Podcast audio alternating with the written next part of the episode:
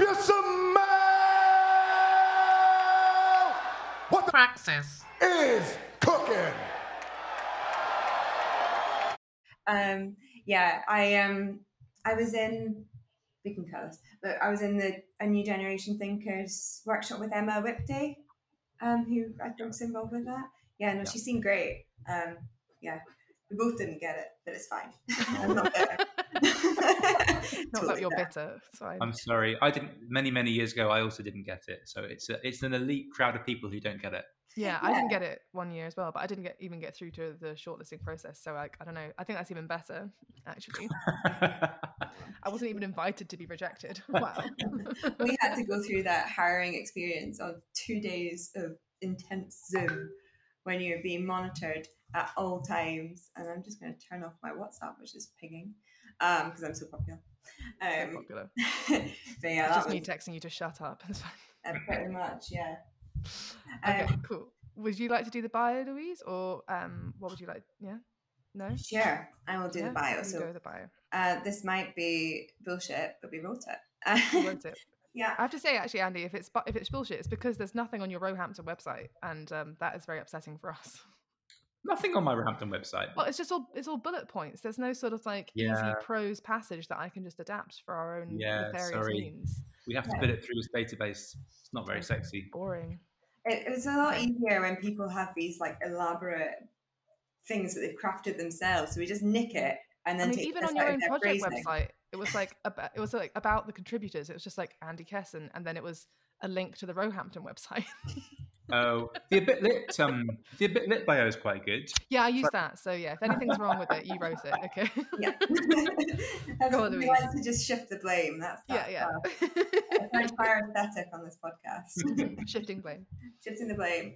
If you go down in the woods today, you're sure of a big surprise.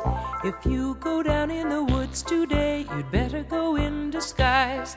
For every bear that ever there was will gather there for certain because today's the day the teddy bears have their Biennial conference. Hello and welcome to Long My Praxis. Today we're speaking with Dr. Andy Kesson, box office bear and reader in early modern studies at Roehampton University.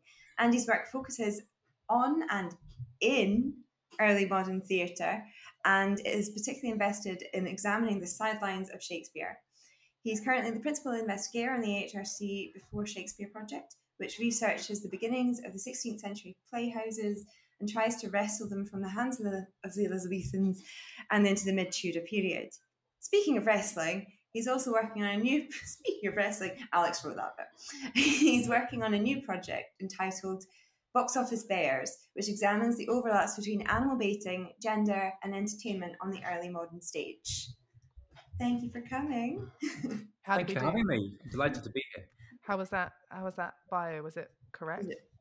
I liked it. I really liked the wrestling link. That was Excellent. particularly See, good. Louise gave me a little side note. Alex wrote that. It was good. I worked on that, Louise. How dare you? Sometimes we prep. Sometimes we prep. Um, So, you actually have the honor of being one of the very few people that work earlier than 1800 on the podcast, which is, um, yeah, An area we know very little about. yeah, we're slight, we're very shit in the because I'm a Victorianist and Alex is contemporary. Mhm. we really know nothing So, about yeah, you. what does it what does it mean to be early modern? Um, well, I'm spilling over with facts for you, so it will be all right. Um, yeah, what does it mean to be early modern? I don't know. It's not. It's not a great phrase. We don't really have any good phrases that describe the period. Like we get called the Renaissance, we get called the early modern, but historians think the early modern is kind of the 18th century, really. And then literary, literary, literature people think the early modern is like a couple of days in the 16th century. So Which days? It's, it's, um, yeah, it's not the world's most best described period, I guess. Um, but the, it's kind of at the arse end of the medieval period is where we're at, really, right? so we're, we're sort of finishing being medieval, but not quite. Mm, Okay, mhm. so but how do you know? How does one know that you're finished being medieval? Like, I mean, do you? when do you become modern?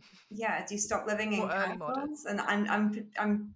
Do you start bathing? And I'm, I'm just saying that because I know we've had um, A medievalist on who's a medieval don who was ranting about that. Um, but like, what, how do you know that you're not medieval anymore? Well, you sort of don't, do you? It's, we're, we're having a very complicated conversation about period now, aren't we? And periodization, but um, I mean, Welcome the medieval. podcast. You thought it was all a lol. it's already kind of a really terrible term, isn't it? Because medieval just means the stuff in the middle between other things, and I, Mhm. what I do, sort of represents, like I say, the arse end of that period. Um, but then, what does it mean to be the end of the middle? Uh, yeah, I, have got no idea when the 16th century happened. Um, I believe the 15th century preceded it, and it was followed in an exciting sequel by the 17th century. But that's that's about as historical as I get. Amazing. So, because with the work that you are doing, you are trying to kind of think, well, from what I read on your very uh, sparse bios, uh, is re- is to an extent rethinking these kind of questions of periodization in terms of when we think of the 16th century, we kind of immediately align 16th century theatre with Elizabethan periodizations and don't really attach them to the Tudor period and all that kind of stuff. So, why why is per- why are periods important to you? yeah, I mean, I, all now laughing at that question. Um, exactly. I'm not sure periods are important to me. Ah, Is that the man. most man statement of all time? um, but I'm not sure if they um, they are. I mean, I think my starting point in my career was working in the theatre now, and um, I'm only really interested in these questions for what they do to how we think about it now. And we tend to think of the stuff that happens immediately before Shakespeare as being bad, just because it happened to happen before Shakespeare, and that just seems like a weird way to think about stuff or things or time or anything else really. Um, so in a way, it's just about unpacking the weird prejudices we have about um, about time in whatever whatever ways they might be. But yeah, it doesn't really bother me when or where something happened. I just want to engage with the thing in its own terms, I guess. Yeah, as long as it's not Shakespeare. okay. yeah, Shakespeare's a shitbag, so I tend to avoid him. But um, apart, Yes. apart from that, um, Yes. yeah, we, we all need to be much less prejudiced, except about Shakespeare. In That's fact, you basically be my. more prejudiced against Shakespeare. There's the in something rotten the musical. This is about Oh my god! Every You episode. know- do you know- you know it?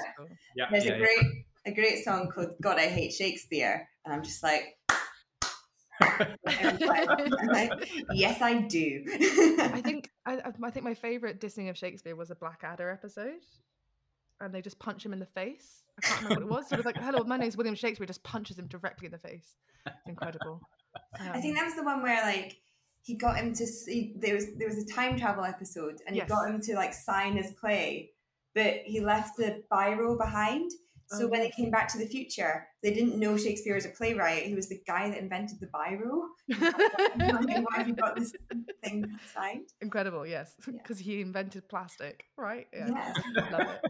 Um, Okay, so if we want to avoid Shakespeare, who should we be looking at? Who is before Shakespeare? Um, I can talk to you about individual people, but I guess I'm just excited about the theatre scene that Mhm. um, Shakespeare gets to to join. Like it, it blows my mind that um, at some point in the 16th century, we go from zero playhouses, not just in London but probably on the planet, to suddenly having 10 in the space of 10 years, and it's that it's that paradigm shift and that cultural shift which really gets um, gets me excited. This is a culture where it's, it's illegal to discuss politics or religion in public. It's illegal to dream of the death of the monarch. And these spaces all pop up and go, hey, look at this king dying. Think about regime change here. Or what if there isn't a god? Or what if you fancy someone who seems to be of the same gender as you? Or what if you're not sure what your gender identity is?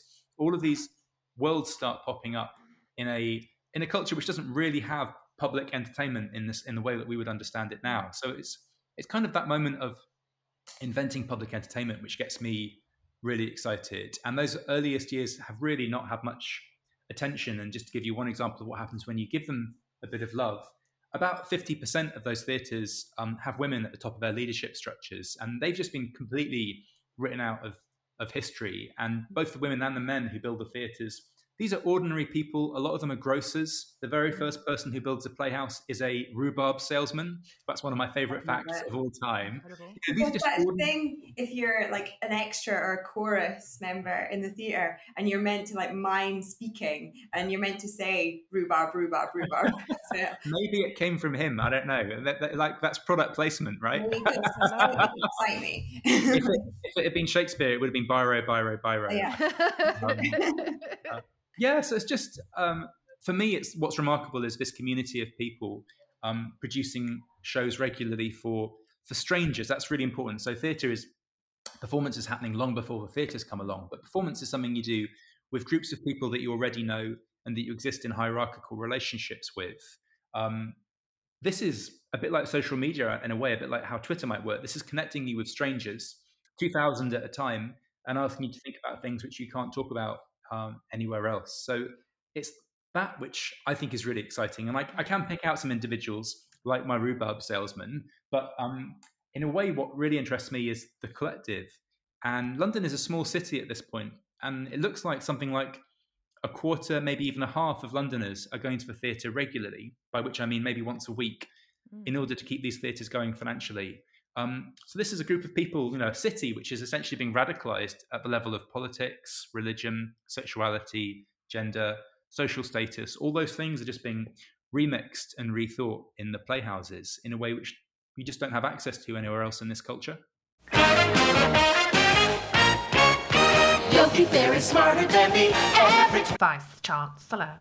I suppose this is probably a horrible question because it's probably one at the centre of your research and it's probably more complicated um, than I'm going to assume it is.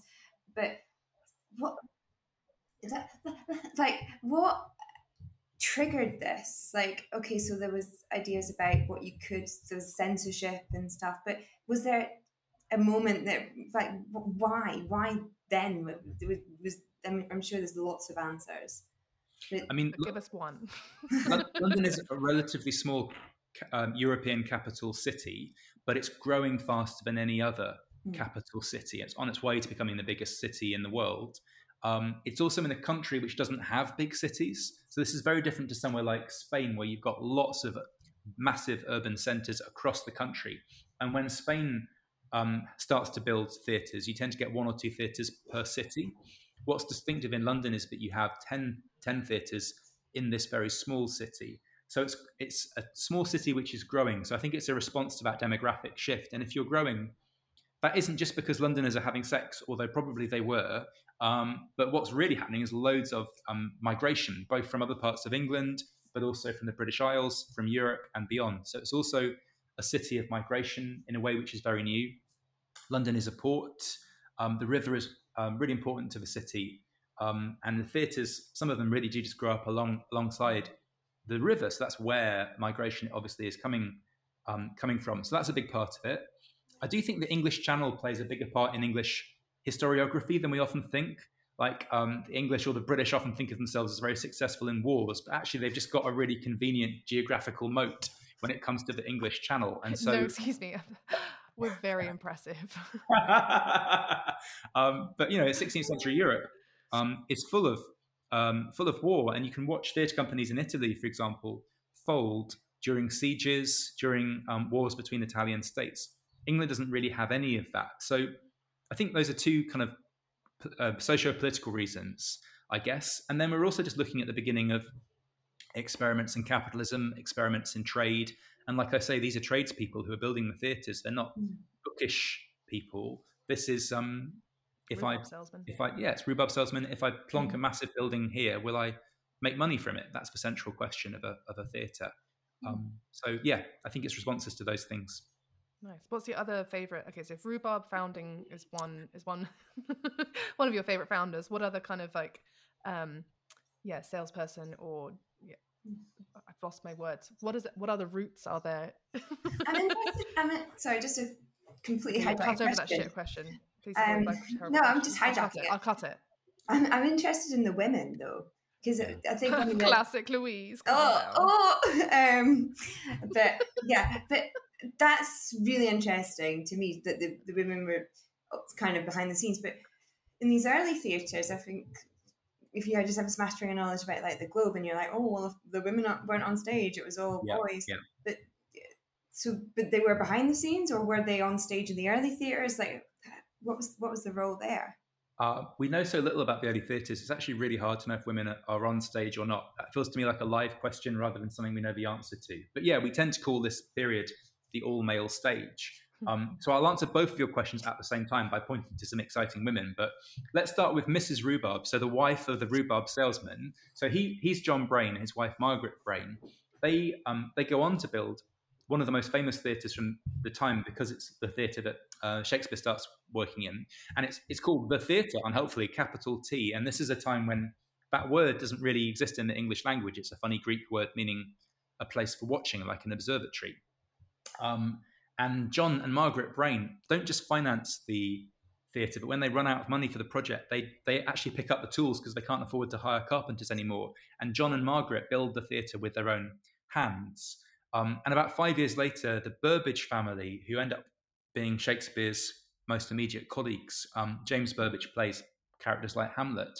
Um, the Burbage family basically oust uh, Mr. and Mrs. Rhubarb, uh, Mr. and Mrs. Brayne from the theatre. We, we, we actually see Margaret Brayne being beaten off the premises by broomstick by the Burbages. So not only do you see women leading this industry, but you see them being marginalized and being ousted from it in, in real time.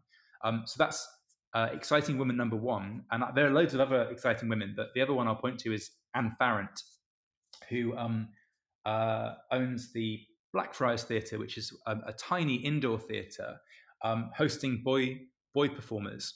And she's exciting for lots of reasons. We have some of her business letters, so we see her as a as a female entrepreneur. But she also um, the plays that she stages at the Blackfriars.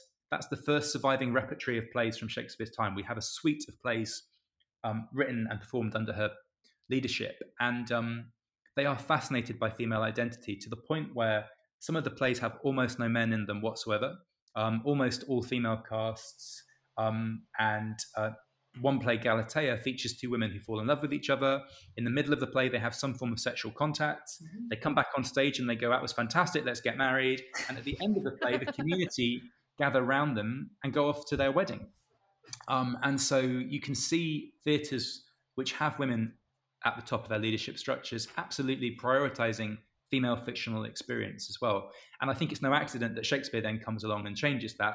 And he's the one we now perform today. And, you know, modern modern female performers are always looking for roles in Shakespeare. You don't have to do that with the early period because they're they're full of great roles for women and lots of them. I enjoy um, the being chased off with a broom because it's a domestic instrument that you're like, get back in the kitchen, like literally, because it's a broom. So sorry. Um, I, I, also I also um, love this kind of idea about um, Galatea and um, all that sort of gender fuckery. But I think um, that's something I want to ask you about a little bit later, um, because we have forgotten a very integral part of the podcast, which is we like to curate a jingle for our guests. The methodology jingle, yes. The methodology jingle. It's never been called that before, but I think we should. I think we should have that. um, um, so the idea is, it's name that tune, but there is a relationship to your research and what is that relationship? Hmm. Alex, I did the intro, so can you do the kazoo? I can do the kazoo. Um, it might go badly because my dog is sleeping at my feet, and she is notorious for not enjoying the kazoo. she just has zero taste. Okay.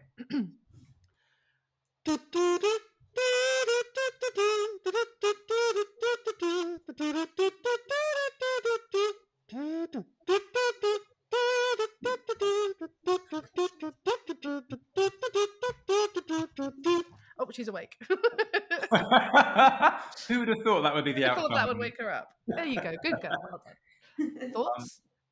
Well, I mean, firstly, doesn't the kazoo make everything sound like Woody Woodpecker? Do you guys remember that cartoon? Isn't that Yes. hello? Yeah, yeah. Um, so that was the bare necessities, and I think we could be about to talk about bears, maybe. hmm hmm Mm, So, sleepy. yes.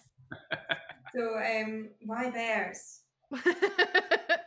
You What? guys would not believe how many fucking bears there were in Tudor England. Um, so we've, we've only just started the project, and um, we we got a month and a half into the project, and um, when we applied for funding, everybody said to us, "You won't find any evidence of bears in early modern England. They weren't there." We found over almost two thousand references to bears oh in early modern England. You couldn't move for a bear. Like you just you walk down the street, disaster, straight into a bear. Um, my favorite my favorite fact so far is that bears regularly stop traffic in um, early modern England because people would stop their horses, stop their carts, they'd stop where, where they were walking and just kind of you know stare at the bear. Um, yeah, so- absolutely. Yeah, so um, bears are not an indigenous animal to England at this point. They don't seem to survive the Roman Empire. Um, uh, but um, bear baiting, which is this incredibly unpleasant, unethical, cruel practice of setting dogs onto a bear which has been um, fixed in place, chained in, in place, um, is a hugely popular sport in the period. Um, and when the playhouses happen, we also see these purpose-built um, arenas being set up for uh, for animal baiting. So we're looking at that. We're working with an archaeologist who is a bear archaeologist, which is the best type, um, job title of all time, um, Hannah O'Regan. We're working with uh, Greger Larson, who's an ancient DNA analyst, um, looking at the remains of the animals, um, interested in their gender, in their diet, where they may have come from, where they were sourced from, how they were looked after. Because although this is a story of cruelty, it's also a story of care. Because if you make money by hosting bear baiting, the last thing you want is for the bear to die because you want to be able to make money from it the following day. We've actually found a diary of a bear ward. So that's a, a guy who owned a bear and took it around the country, and we can follow him on a day by day, sometimes an hour by hour basis. Oh God, Um, and this these these poor bears are being asked to fight regularly. So um, we go back to wrestling. Really, it's very much like professional wrestling. If you want to make money from being um, a great fighter, you need to be able to make money the following day. So we're looking at a level of staging and, and performativity built into this practice, and that's that's really what we're looking at. We're looking at um, baiting as a performance practice, um, and then bringing the archival um, knowledge that we have, the 2,000 bears we've already found, uh, and putting them into dialogue with the archaeology and with the, the DNA analysis as well. Like 2,000 bears is a lot of bears. Have you ever had to exit somewhere being pursued by a bear?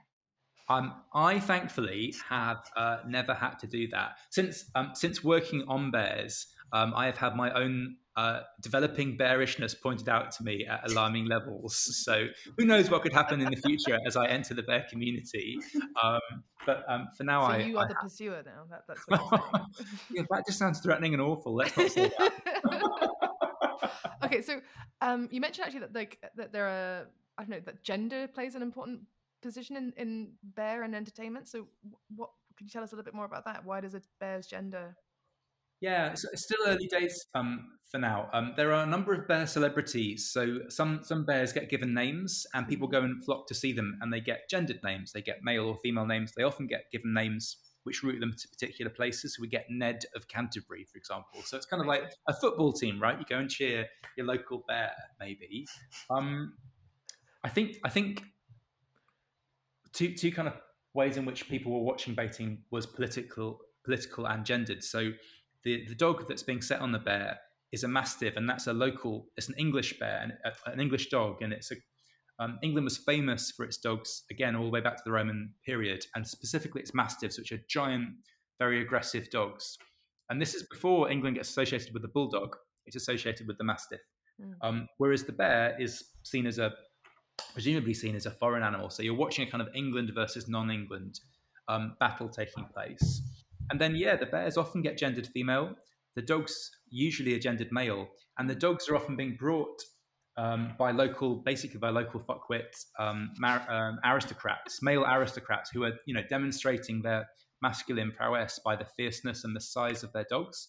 So you are watching not just male animal versus female animal, but but male animal owned by a high status male Mm. versus female. So there are all kinds of gendered stories to be seen here, and um, there are other forms of animal combat like cockfighting, which are um, seem to be all male, but uh, bear baiting Surprise, is a surprise. of- yeah.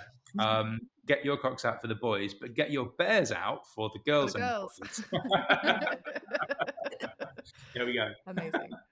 yeah, it's hard to sort of redirect my brain from sort of queer terminology when you're talking about bears. like it, um, yeah, like, like oh no, no, refocus, Louise. Like, But I mean, it's a, it's a good reminder that animals are often sexualized, and we use the Mm. language of animals to talk about sexuality. So, as much as we're talking about gender, there is a story about sexuality there as well, I guess. And I think the same is true of professional wrestling. You know, professional wrestling so often maps onto ways we think about heterosexuality, homosexuality, um, queerness, straightness. Um, so, oh, and, and those questions you're ma- making there about um, foreign identities as well. Yeah. Like, oh my god, WWE is so so awful for that. absolutely. um, and hysterical. It's basically just like a. If anyone doesn't watch professional wrestling, basically our previous um, office mate Ollie um, wrote one of his chapters on uh, the entertainment of WWE and uh, character representation within Mm. professional wrestling. So we weirdly have a lot of wrestling knowledge. Um, it's just it's just a soap opera. It's it's amazing. Look for the bare necessities, the simple. Biopolitics of life. But I have a question that goes beyond the kind of the gender of the bear, which is why the bear? Like there seems to me like a kind of a bit of a megafauna, like charismatic megafauna approach. You know how like pandas are really cute, so I'm going to put them at the front of my research agenda. Um, bears are really big and squishy, so it's going to be really helpful to get funding for. Um, what is it if like what other animals are there on the early modern stage, and what would like why is the bear perhaps like that we associate with early modern drama? If they seem to be like fierce and stuff, and we know that they're not indigenous to Britain, Mm. why aren't you bringing things like I don't know wolves over or like I don't know lynx or something like that? That you know why the bear? It's a really great question. Um, at the Tower of London, for centuries, um, the monarch maintained uh, a menagerie of animals, a collection of animals, and King James I, in particular, so um, the first Stuart king, um, uh, the first English Stuart king, that is, um, is particularly interested in getting his menagerie involved in baiting. So he's most excited about seeing lions being baited. But fascinatingly, lions do not give a fuck. They do not. They are not interested at all. So you know, the whole point of baiting is it's an invasion of personal space. Um, setting the dog on the bear. The bear is territorial. It reacts. The lion, not remotely territorial, and it just thinks, well, you're over here. You want to fight? That's lovely. Have a nice time. I'm going to go over here. And the lion just literally sods off and goes somewhere else in the tower cat move. in the Tower of London. So um, it, it's partly about animal instincts, I, I Mm. think. Um, bears are also um, vaguely androgynous, if that's the right word, sort of human, human-looking and um, human-like in some of their reactions, including their tenderness as well as their violence. Mm. So something going on there. But yeah, other animals are baited. It's actually um, uh, illegal to slaughter a bull if you're a, um, a butcher unless it's been baited. You have to bait it to death in order to be able to sell its meat. So you do see other animals being baited, but of course, a bull is indigenous. So Mhm. um, presumably exciting to watch if you like that sort of thing, but not exotic in the way um, that a bear is. So yeah, you do see other animals both on the early modern stage and elsewhere, but bears bears seem to be where it's at. So is it a similar sort of audience then that is then going to these sort of forms of live entertainment that then because do these do- does this debating kind of predate the kind of establishment of the playhouses and is there some sort of overlap between that kind of yeah the are the same people who are watching a bear baiting then going to go and watch Galatea like Yeah, um, we don't we don't really have specifics, but that seems to be what's happening. And the animal baiting arenas and the theatres are literally next to each other. mm, And I would have thought you couldn't go to the theatre without certainly the theatres next to the arena.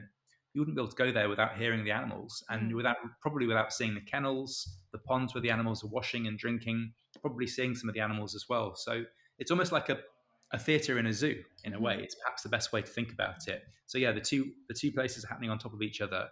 Um, and going back to Louise's question earlier about exiting pursued by a bear, we don't we don't know if there's a real bear on stage for that or not. But it's you are if you're Shakespeare writing that stage direction, you are right next to a community of bears. If you want to bring the bear on stage, you know. nice if Ned's got a, you know a bit some bit of time on his social calendar just whack him on stage Come and pursue me. come and pursue me Ned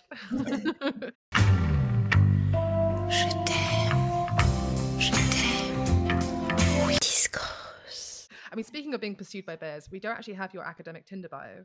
Um, so would you like to give it to us? Uh, this is what we ask instead of the official bio that we've given at the very beginning.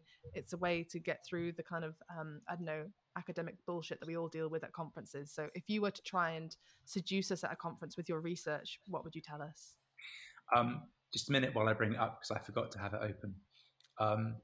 Well, I mean, the first thing I said um, is that I've never seen a Tinder bio before, so I'm a bit worried that this won't look like a Tinder bio. But also, what um, I worry that everyone says that when you ask them to produce a, tin- Tinder bio. So um, yeah, um, well, I work on bears, uh, the animal, not the gay man genre.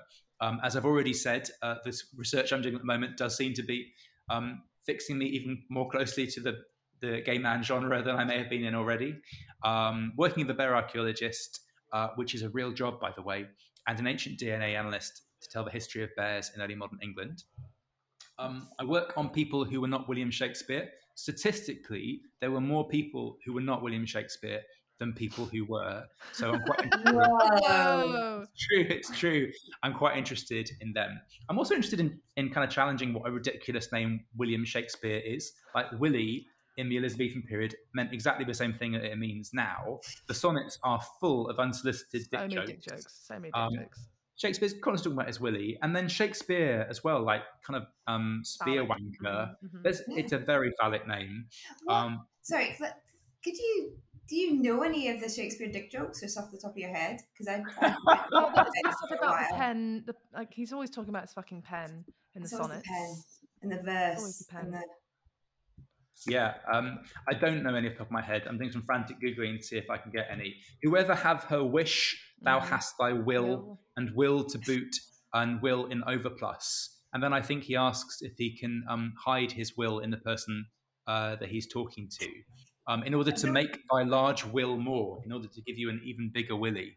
Um, so yeah, uh, th- they are everywhere. sonnets that we didn't study at A level. Like we, it was, um, it was a bit of a more chaste selection that we got.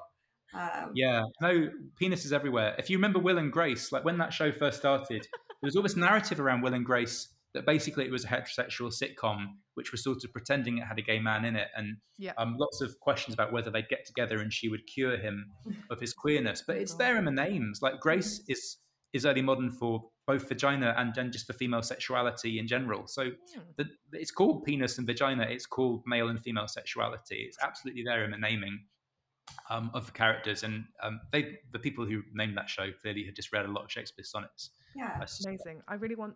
I never thought that I would have um, an actual academic link between Will and Grace and Shakespeare's sonnets, but this is this is this is why we have this podcast. I There you mean, go. this Frankly. is. I mean, maybe it's maybe it's too old for Gen Z, but when you teach poetry and poetics this year, Alex, it's a bit like, right, guys. Will and Grace, I'd be like, what the fuck are you talking about? it's the great tragedy of teaching, isn't it? Is that all of your very funky anecdotes, in my case from the 1980s, for some reason don't make sense to 20 year olds. I don't know why that is. Not even like eighty. Like pe- I tried to make a Buffy Philistine. reference earlier this year. No idea. Philistines. Absolute Philistines. Philistines. And they walk around wearing '90s clothing. Yeah, Fucking, you know, you know nothing. you know nothing. Take the choker off and watch some fucking Buffy the Vampire Slayer. Then get back to me, Gen Z. Um, Your listeners can't see this, but I'm wearing a Snoopy jumper. Oh, No. And I Nice. saw, I saw my nephews this weekend and they asked me who that was. oh, that's tragic. uneducated. Obviously, they're just like, oh, if it was Peppa Pig, they'd be down for it. Or what's it, Clifford the mm. Big Red Dog? Fuck off, Clifford. Oh my god, have you seen the the pictures of Clifford like in the movie? It's like they've done a live action and Clifford is like CGI top. It is the stuff of nightmares. Honestly, it's the stuff of nightmares. Uh, just when you have time, Google it because it's this huge animatronic, like well, no CGI thing. Terrifying. It's like um, what was that big flying dog in the Never-Ending Story? It's kind of got that vibe. Yeah, that Oh, was he's not a terrifying as well. It looks like Dog a kind of flying flying. dog thing. You did look like a fucking dog. Oh shit, what is its name? Never ending story. I. Never ending story. The big Flying, flying, dog. dog, Dragon. dragon dog thing. Falkor. Falkor. That was it. Falkor. Fuck yeah, Falkor. Okay. Again, people I'll talk about Falkor and poetry poetics. I'm like, what the fuck are you talking about? It's been one week. Since I hoped this email found you well. Okay. Um we actually would like a boring fact though, because we've because we've had your Tinder bio, which actually I think is the one of the long, the longer bios we've had for Tinder bios. I think that would go over the the line length that the, the app allows, but we'll allow it because we're all We'll allow it. I've always had problems with word count. I do apologise.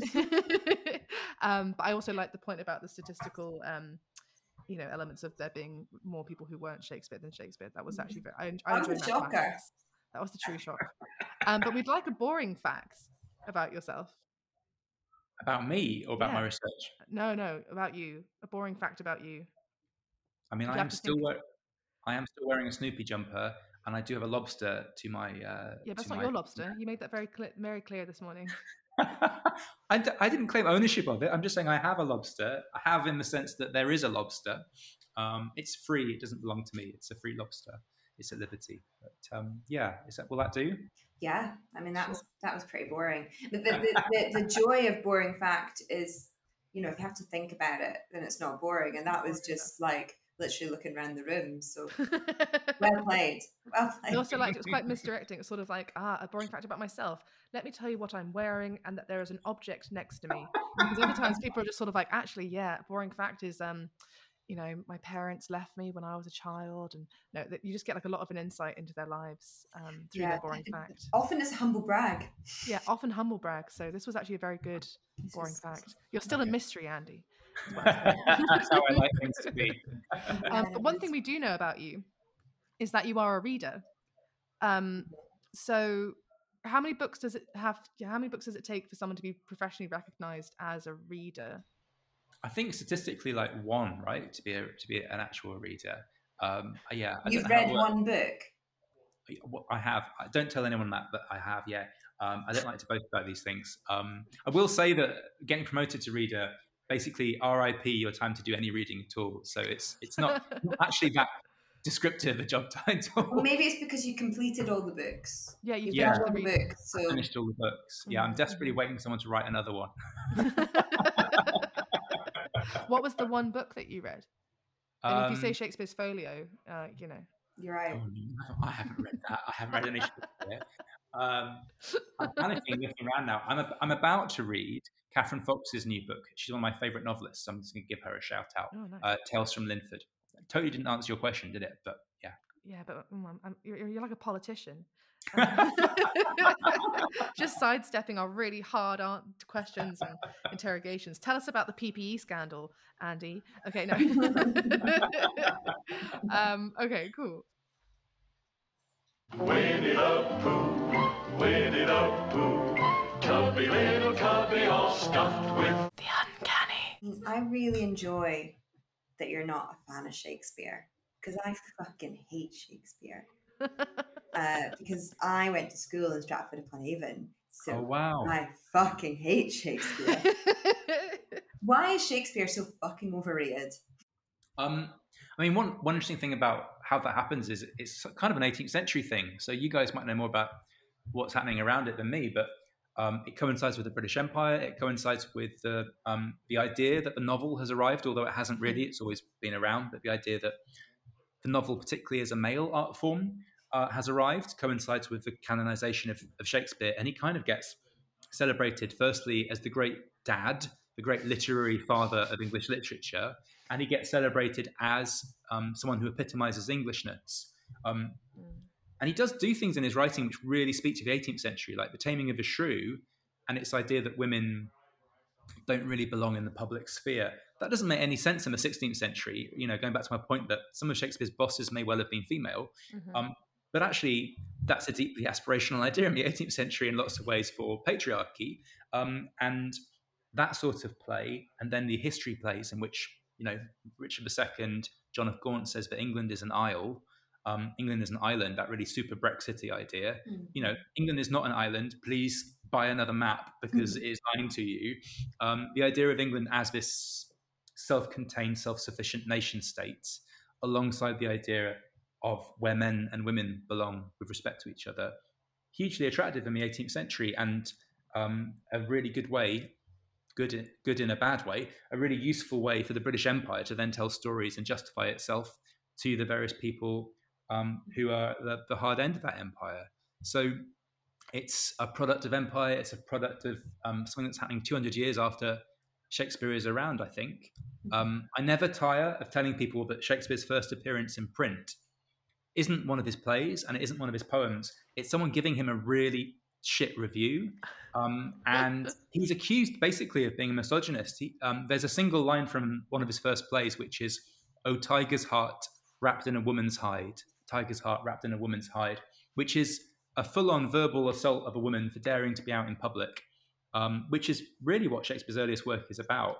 And that first appearance in print suggests to us that Shakespeare was seen as a misogynist even by his um, by his contemporaries. And when he starts writing, there are more plays about women than there are about men. There are more plays titled after female characters than male characters. Shakespeare writes 40 plays. He never once names a play after a female character. He, he, he turns against that. Um, and even a brilliant character like Lady Macbeth is only really allowed to be brilliant for the first half of the play, Yeah, and then she just through, wanders off. she just she just buggers off, and halfway through, she asks her husband what he's going to do next, and he says, um, "Be innocent of the knowledge, dearest Chuck." And that's basically early modern for "I'm not going to tell you, but you're a really lovely chicken." Um, and then we never see we never see her again. I'm not going to tell you, even though you've kind of orchestrated this to this point. Mhm. Yeah. Now it's time for me to take Yeah. over. Absolutely. We don't we don't see her again except when she's sleepwalking, so you know she doesn't even know she's on stage, and she dies off stage. And I think that tells us quite a lot about Shakespeare's not just gender politics but politics. Mm. And sadly, that's a big part I think of why he's come to be so celebrated. He's a great writer, um, but he wasn't even thought of as being the best writer in his own time. Um, So uh, yeah, I think it's a product of the 18th and 19th century. It's a product of empire, and it's really unfortunate, not least for its political and its gender implications. So was he generally more conservative and right wing than his contemporaries? In a really sweeping statement. I mean, obviously, so I mean, neither of those terms exist in the period, so it's, it's not easy to map them on straightforwardly. Um, but he does seem to have been a bit of a hierarchy ar- arse kisser. Um, he's someone who was thought of as being a safe pair of hands when it comes to writing a riot scene. There's a play called Sir Thomas More, which looks Mhm. like it was they were repeatedly trying to stage it and they couldn't get it on stage, and they they seem to have brought Shakespeare in to rewrite the riot scene so it would, it would be safe. Um, Is that the He strange writes so- stranger's speech? yeah, the Stranger's Speech, exactly. Um, he writes so many um, plays, not just about England and history, but about kings called Henry. Like he's got a weird Henry fetish. Oh, like a third of his plays are called King Henry. They're all so dull. I feel like I had to read one of the Henrys and I can't remember it. Is it is it one of the Henrys that has Falstaff in it though, or is that a different one? That's two of them. There's two of them. Hmm. That Yeah. Falstaff's the only good thing about that because he just keeps getting drunk and pretending to be dead, and then getting up and being like, "Lol, I'm back," and they're like, "Oh, Falstaff, you Well, silly boy! Oh, I thought you were dead on the field, but you were just drunk again! Yay!" That was a direct quotation from the play. That was, that was a direct quotation. lads, lads, lads. Lions and tigers Praxis. oh my! Um, so could you tell us then a bit about so there there are different obviously there's a lot of other plays that are happening in this period. How did Dolphin's Back get involved with um with this? Uh, what's the function of dolphins? Um, well, Dolphin's Back is the name of a theatre company I, I work with. Um, that phrase, I'm sorry to tell you, does come from a Shakespeare play. It comes Ah, from Twelfth. Night. Um, and uh, Dolphin's Back is run by James Wallace, an amazing um, director who has staged lots and lots of non-Shakespearean plays. Um, there are about 400 plays surviving from Shakespeare's time, and I think James has directed half of them, which is quite extraordinary. I suspect no one on the planet knows, you know, not since the 17th century has anyone known that the plays from that period as well. I suspect.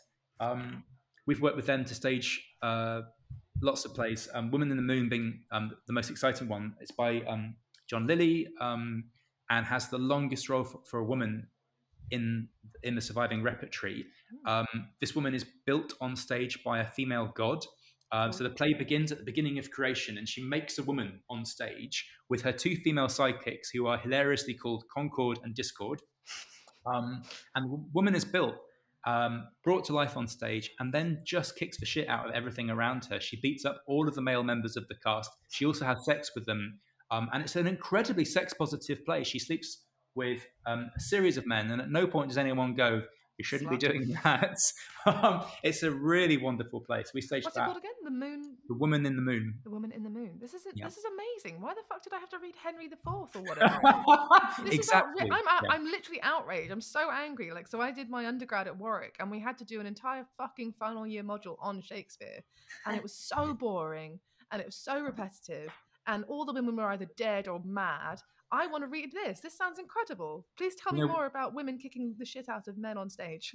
What's particularly um, extraordinary about your experience at Warwick is that that course was set up by G.K. Hunter in the 1960s when Warwick first opened. Um, and Hunter was the foremost John Lyly scholar of the 20th century. Um, but he thought that you should end your Warwick degree by focusing on Shakespeare, not not ever meeting um, Lyly. So yeah, crazy. Um, there is so much sex positivity in Lyly. There are so many central female roles. Women often outnumber men, um, just in terms of numbers, um, have these huge roles, and yeah, just a lot of sex. It's fantastic. How did Lyly create woman? I'm just punning off one of your article titles. Uh, well, the play I was talking about, Woman in the Moon, like I say, a woman is literally created on stage. So I don't know if you're asking me about that, Louise, um, or just about Lyly in general. Just about Lyly in general and No, how. I want both. Like, and I actually want. Yeah. Can you tell us a little bit more about the staging first? Because I'm actually really interested in this idea. Because just just my understanding of early modern theatre is that it's really into props and Mm. um, spectacle, and I'm, I'm thinking here of like pageants and and um, Yeah. uh, what's the word, masks, that kind of thing, um, as precursors to early modern stage drama. yeah, um, yeah, yeah, yeah. So, is there like a really extravagant creation of woman? Yeah, we don't know too much about the actual act of being created, but um, the the god. So again, if you think about, he's writing for a Christian world, and he's Mm. giving us um, a female god who is called Nature. So very kind of strongly rooted in, in Ovid. Um, she just literally opens up her shop like a workshop, Oh, for a second, and the stage vagina. direction says, um, "Oh no, no, no vagina. Sorry. Her Um, shop, mm, her grace opens her grace. well, workshop. Yes, exactly. Who knows what that could mean? Um, the stage direction says that the shop contains um, images, some clad and some unclad. So some have got clothing on, some are butt naked. Hooray! Um, and they bring forth, disappointingly, they bring forth the clothed image. um, and then Concord and Discord do all kinds of kinky things with her um, to bring her um, to life. And then we just get the stage direction, which says, The image walketh up and down fearfully. Um, so asked to walk up and down, and then fearfully could either mean, you know, she's terrified, or it could mean that she's walking up and down in a terrifying way. that She's filling us full of fear. It's quite hard to read. See, that and should then have been your finally, Tinder bio. Finally, have a, signature walk? Yeah, I can't say it. Signature walk. I America's Next Top Model. Give me my signature walk, and it's going to make me famous. Can you Even more like, do? terrifyingly. and then the final thing she does when she's being created, it says the image um, plays the vixen with everything about her. Isn't that a great oh. stage direction? Plays the mm. vixen with everything about her. She literally tears the set down, tears people to shreds. She goes ballistic. It's fantastic. Wow. This is That's- you know you know how everyone's like, oh, you know what? But Shakespeare did write strong women. Hashtag Cleopatra. Fuck her, fuck that. This is great. This is my new Cleopatra. I want this. This is excellent. Walking about like a vixen.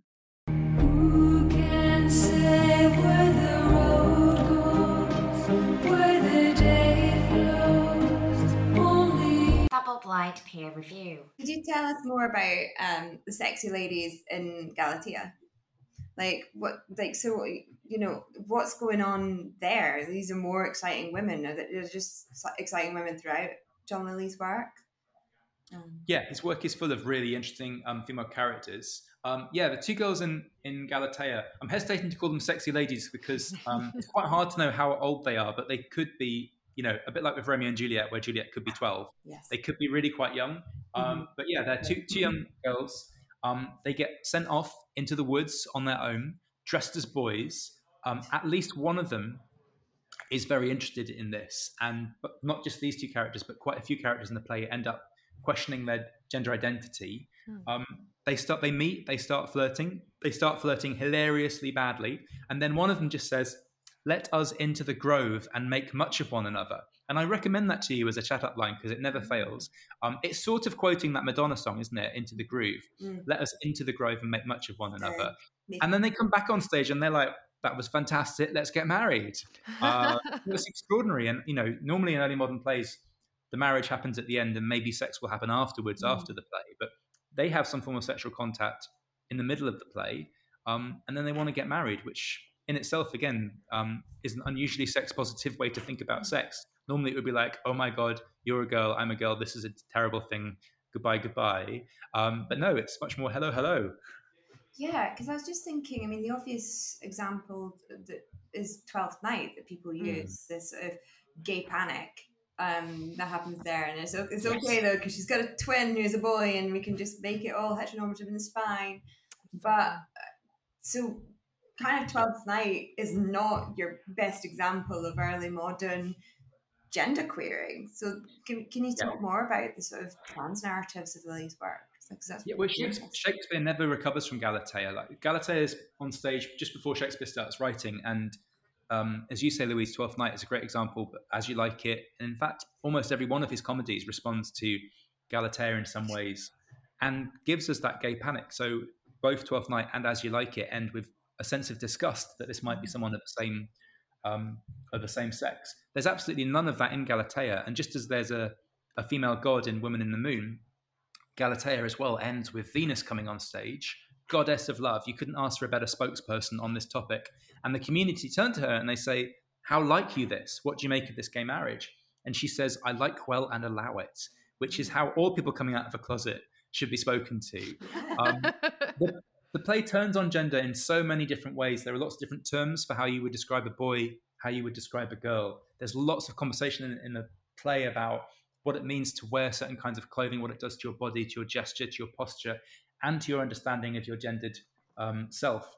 There isn't really one specific thing it says about trans identity, but what it what it does do is completely prevents you from thinking about gender in a binary way. Mm. Uh, it heads off any possibility of thinking about gender um, as binary. So it's deeply trans um, in that sense. And um, a brilliant scholar called Joey Gamble has recently shown that the word trans is all over at the early modern period. Um, the word transmasculine, the word transfeminate, they're all live in this period. Um, and so it's not anachronistic, not that it would have been anyway, but just at a basic linguistic level, these issues are are live in the period. And this isn't really a period which thinks about gender as binary. It thinks of it as liquid, Mhm. plastic, malleable, changeable. It's fascinated by the idea of boys who become girls and girls who become boys. it's just one of the things like I, I feel like it's again maybe the the product so much of a particular imaginary of Shakespeare that it's such a kind of it's it's always wanged out with like heteronormative narratives like Romeo and Juliet all that kind of stuff and I find it kind of interesting then that there's a lot of sort of um you know speaking back to um Shakespeare which tries to I don't know re-queer or which which is which is kind of interesting now because it's it's a, it's applying a particular idea of queer that was that we have now versus what was then. So it, can you tell us maybe a little bit more? Because you've done some a lot of staging or restaging of texts as part of your work. So how do you kind of handle that um yeah the application of different sort of like contemporary ideas and, and theories of queerness or gender versus what does it mean in that particular period and and what how can we kind of mash those together for a contemporary performance this is not a very easy question at all um i haven't had a coffee well, I mean, it's striking to the heart of some of the work that I'm doing. So I'm, I'm really grateful for that question.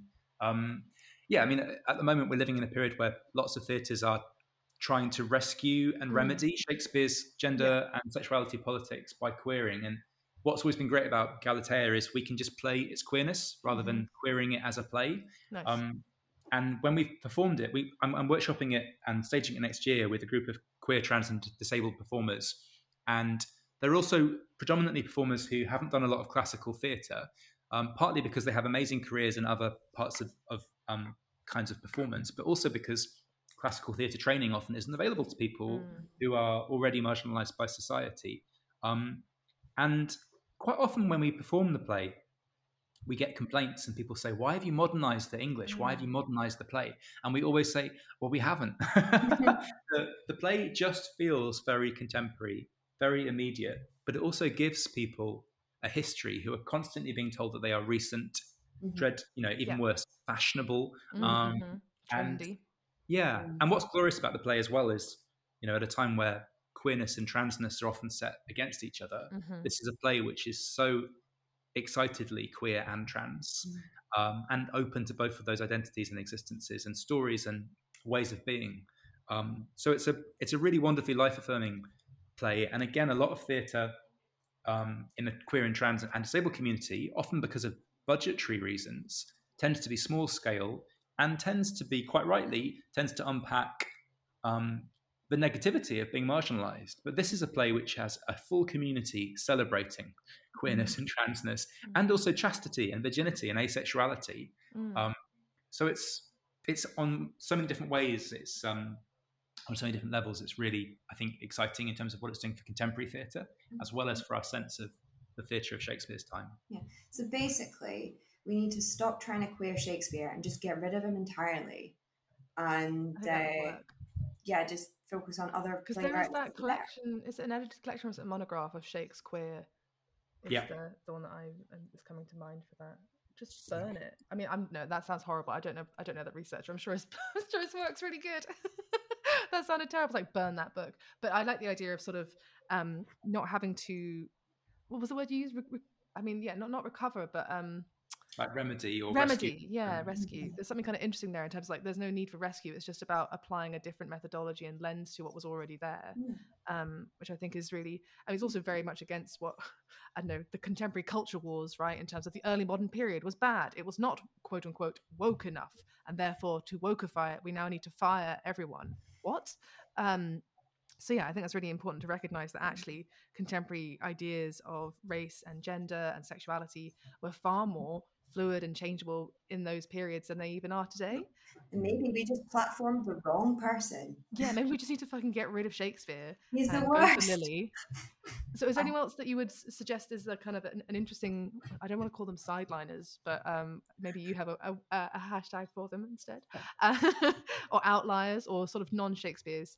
Um so Lyly is one that's come to the fore. Is there any other ones that you think are really um, interesting to kind of foreground I mean, although I've always loved to talk about Lyly because I think he's great, I kind of want to go back to what I said right at the start about how I think it's for community, which is really exciting rather than Mm. individual writers. And so many Mhm. plays in my period get written by collaborative teams of writers anyway. Um, I really love a play called The Chaste Maid in Cheapside, which I sort of feel is this podcast is right up this podcast um, street. So for anyone who remembers the TV show, the really terrible TV show Wife Swap from the late 90s and Yes. 2000s, Obvious. Chaste Maid in Cheapside is basically husband swap. Um, women swap their husbands because um, their penises are either not um, working fun- functionally or are not satisfying enough. And they, they swap and they compare penis and semen notes. They talk at great length about who's got the best almond milk. Yes, they really do. Um, and um, are really interested in who's potent, who's impotent. Um, it's the most extraordinary play. It has a scene in it halfway through um, where a woman has given birth and she's having a, um, a christening scene for her baby. She's in bed with her baby and she's surrounded by about 20 women. So again, this idea that this is an all male stage. So those those are women being played by boys, just to be clear. But nevertheless, you know, unlike Shakespeare, who tends to operate a very strict two women per play, thank you very much, and no more policy, this play is absolutely full of female identity. Um, and in celebration of a form of heterosexuality, which we don't get to see very often, which is just women getting cocky, talking about cocks for th- for three hours. And it's the most hilarious, fantastic play. I'm a huge fan of that one. Yeah, but of course, uh, as a period, it was very conservative, and actually, these sorts of conversations didn't happen. of course. I Um, think I think one of the things that annoys me the most though about Shakespeare is ju- that it's fucking everywhere. Like that you just can't fucking It's like an do. STD. I mean, I'm so excited for Boris Johnson's book. Don't get me wrong, wonderful. Um, but um, it's uh, I don't know. Have you been to Stratford upon Avon? yeah, I, yes, I have. for your There's sins. um there's a lot of Shakespeare. You can't fucking move for Shakespeare. Um, when I was growing up, this is just me going off on a tangent because I want to rant about how terrible this was. Um, the nightclub, which I don't know because you were at work. I think it was already shut down by the time. The nightclub in Stratford upon Avon because it was a tourist trap during the day. It was called Shakespeareans. Shakespeareans. Shakespeareans. and because it was a tourist trap during the day, it was like a replica of the Globe Theatre, and people would go see it, and there'd be like a sort of show with like animatronics and shit. And then when it became a nightclub, it was literally like a shit replica of the Globe Theatre that you were downing WKDs in because you know I was a youth.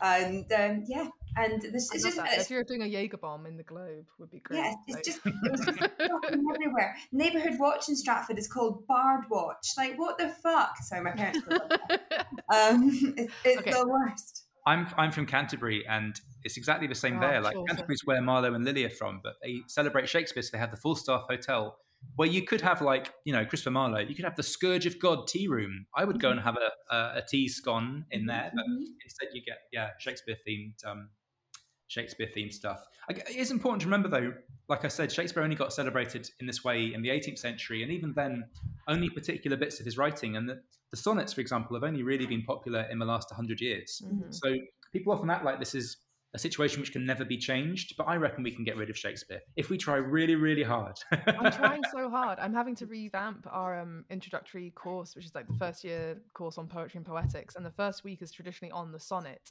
And oh, just, I want to. I'm trying to do like I'm. I'm, I'm trying to set some Branfield instead because he writes a series of sonnets to a man uh, before Shakespeare does, Mm. or whatever around the same time. Yeah. Um, which is like, and again, because I also, oh, sorry, not Branfield, Barnfield, Barnfield, Branfield, Barnfield. Yeah, no, I'm not a 17th century person. Um, but this isn't, I just find it interesting. Like even the dominance of all these kind of questions about, oh, how do we make early modern theatre contemporary or relevant? And it's always going back to Shakespeare in terms of post-colonial approaches to Shakespeare, queer approaches to Shakespeare, ecological approaches to Shakespeare. Like there's fucking other things out there than Shakespeare. So I don't know if you have any good sonnets that you think I should go for instead of Shakespeare. I'd be keen to know because I don't know the period Mm. very well. Yeah, that's interesting. I'm not really a poetry person. I have to No one confess. is. I have to think about that. But I mean, just in terms of making the period relevant, this is a period inventing public entertainment at a time of plague and lockdown and social distancing. How much more fucking relevant can anything be? Um, there are some questions about who belongs in theatre, who gets to be on stage, who gets to be backstage, who gets to be in the audience at a time when most people did not have access to these sorts of stories, Mhm. these sorts of ways of juggling ideas. So I don't really know how much more relevant you can be. Yeah. Yeah. Okay. I think It's we'll. Uh, relevant to talk about, you know, the Crown Prince of Denmark and having a hissy fit. Mhm. Oh. Fucking Hamlet. I hate Hamlet so much. Shut the fuck up, Hamlet. Um, My students once asked me um, what Hamlet's name means, and I told them it means little pig, which was meant to be a joke, but I, they didn't realise that. So I got an entire classroom of students wrote essays about Hamlet as a little pig. well, my fault. I had to mark them. I had to, And then TM TM. Incredible.